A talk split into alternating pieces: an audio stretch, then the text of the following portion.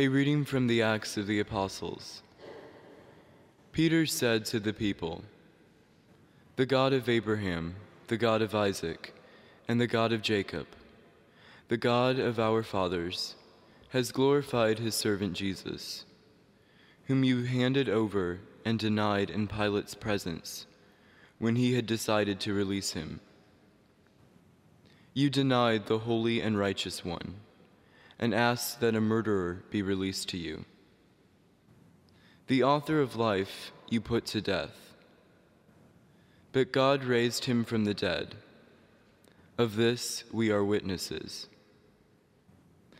Now I know, brothers, that you acted out of ignorance, just as your leaders did. But God has thus brought to fulfillment what he has announced beforehand through the mouth of all of the prophets, that his Christ would suffer. Repent, therefore, and be converted, that your sins may be wiped away.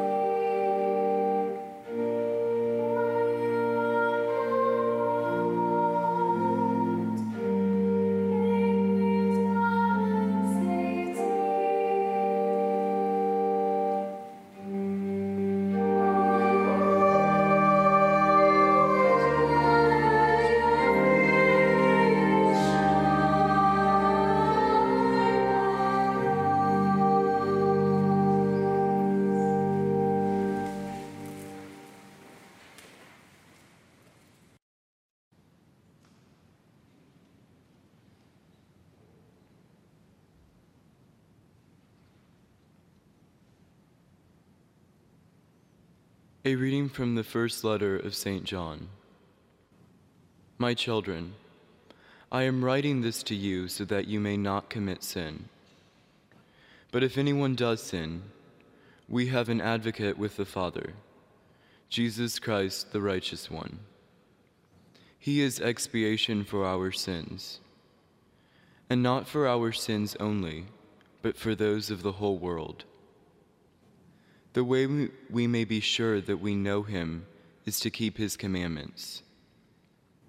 Those who say, I know him, but do not keep his commandments, are liars, and the truth is not in them.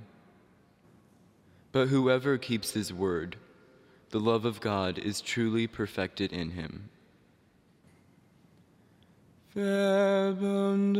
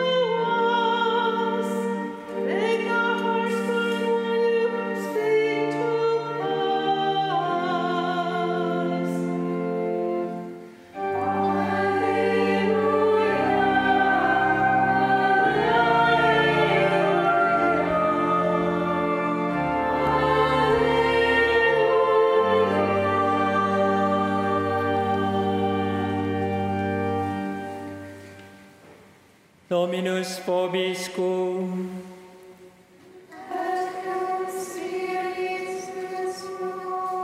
Lectio Sancte Evangelii secundum Lucam.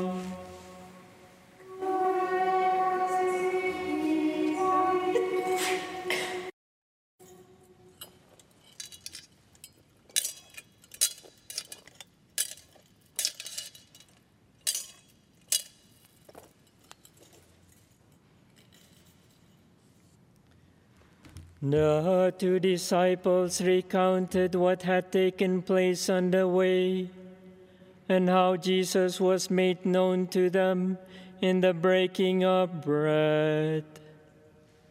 While they were still speaking about this, he stood in their midst and said to them, Peace be with you. But they were startled and terrified and thought that they were seeing a ghost. Then he said to them, Why are you troubled? And why do questions arise in your hearts? Look at my hands and my feet that it is I myself. Touch me and see, because a ghost does not have flesh and bones, as you can see I have.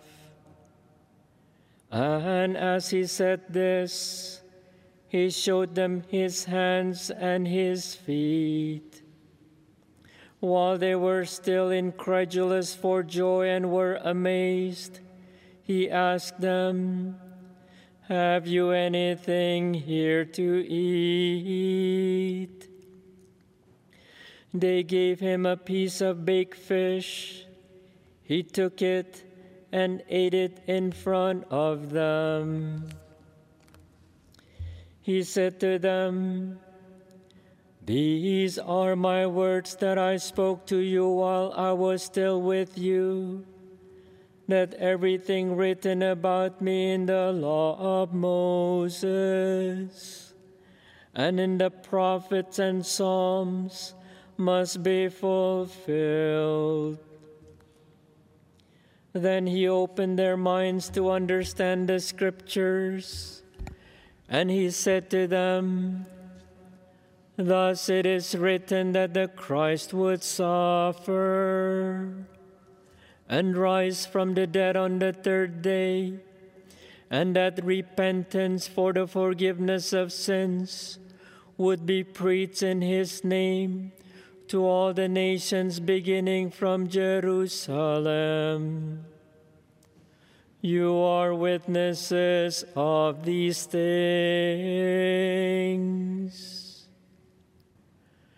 Verbum Domini.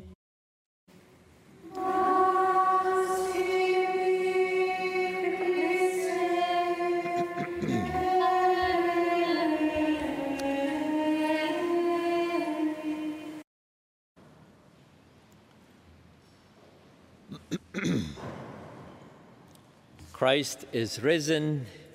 He is risen indeed. For the third Sunday of Easter, the risen Lord Jesus had to prove to his disciples that it's him alive and well and not a ghost.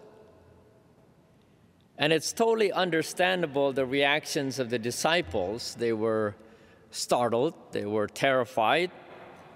Good thing nobody fainted or the like after seeing a dead man come to life. I think we all would react similarly to how they reacted startled and terrified. And Jesus had to prove to them that it's truly Him whom they personally knew. First, by showing His hands and His feet, because they knew and saw how He was nailed on His hands and His feet and hung on the cross three days earlier and died. He wants them to identify that what they're seeing is truly the same person.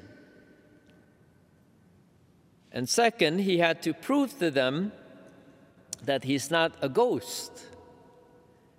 He proved to them not only by asking about food to eat, but actually eating it in front of them. They know, everybody knows, that this is something only a living person does.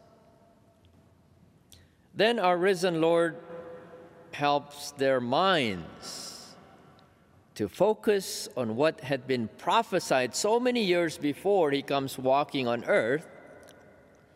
He reminds them that everything written about him in the law of Moses and in the prophets and Psalms must be fulfilled. And then, not only reminding them that, but we're told by Luke, our Lord opened their minds to understand scriptures. How much we need the Lord whenever we read scriptures. Because we can read and read and read and not really understand anything we read unless we rely on God to open our minds to His words, as He did to the disciples. The Lord wants His disciples to know that their Lord, who was put to death, is truly alive and well again. And he wants them to be his witnesses, and he wants them to let everyone know to repent of their sins and be converted, their sins would be forgiven through his name. Another evidence that we have today of our Lord's resurrection is the Shroud of Turin. And we have its replica downstairs before one enters the Lord Church. There's a lot of things you can read on this um, in the internet. A lot of them were details historically and so forth. You can really go, go into this a whole lot. And, but I just wanted to share with you from one priest, Father Robert Spitzer, who wrote a beautiful summary of the shroud as evidence to our Lord's resurrection.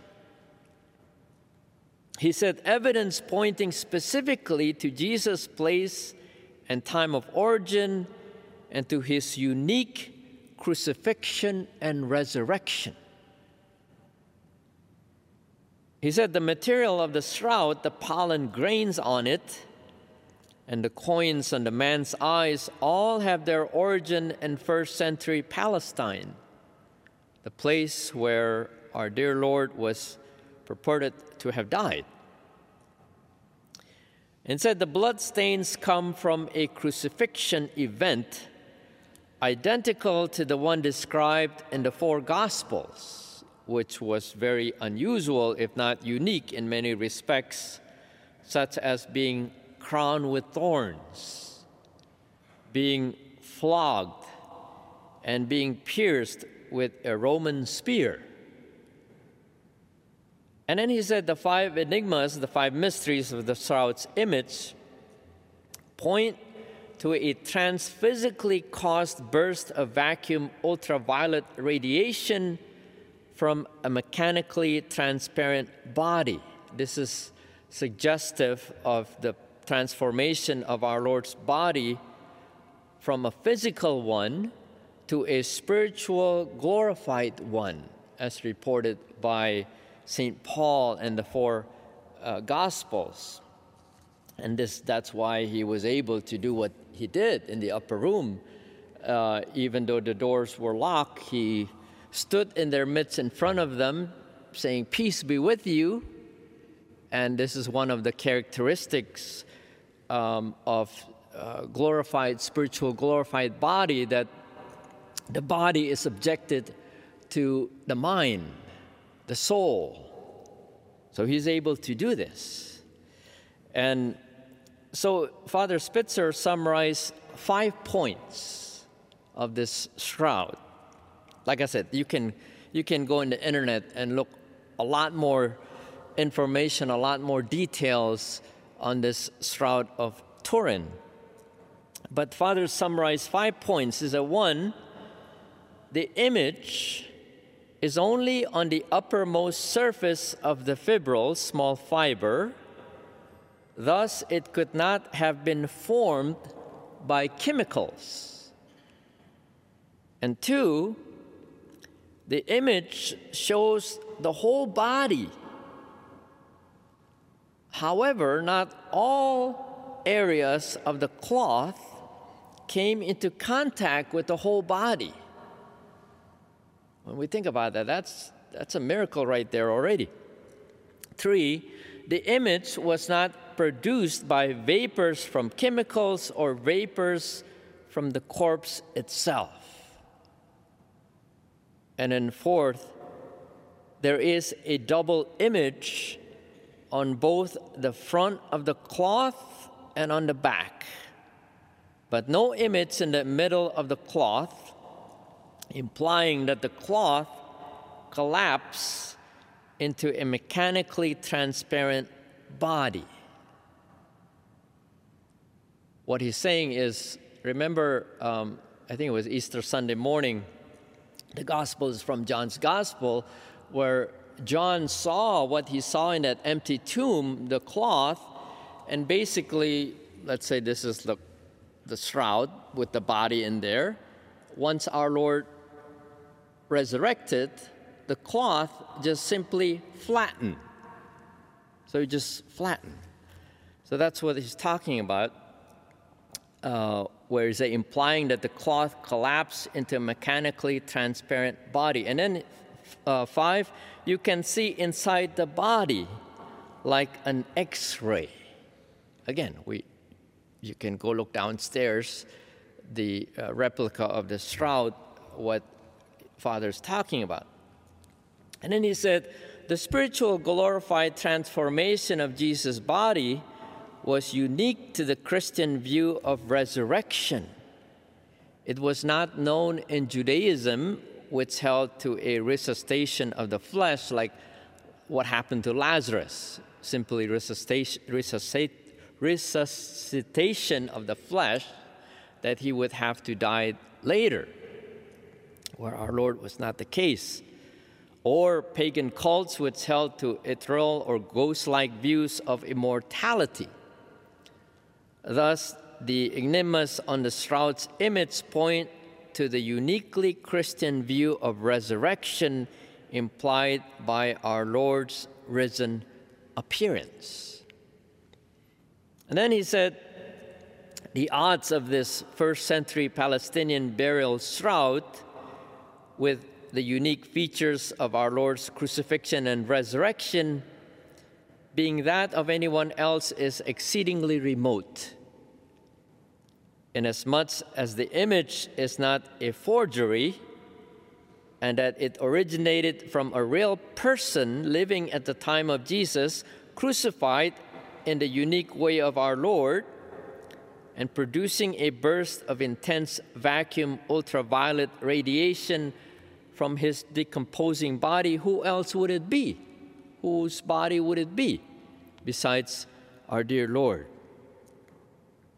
Given all this, we might reasonably infer that the shroud is the burial cloth of Jesus, which contains not only a relic of his crucifixion, but also of his resurrection in glory.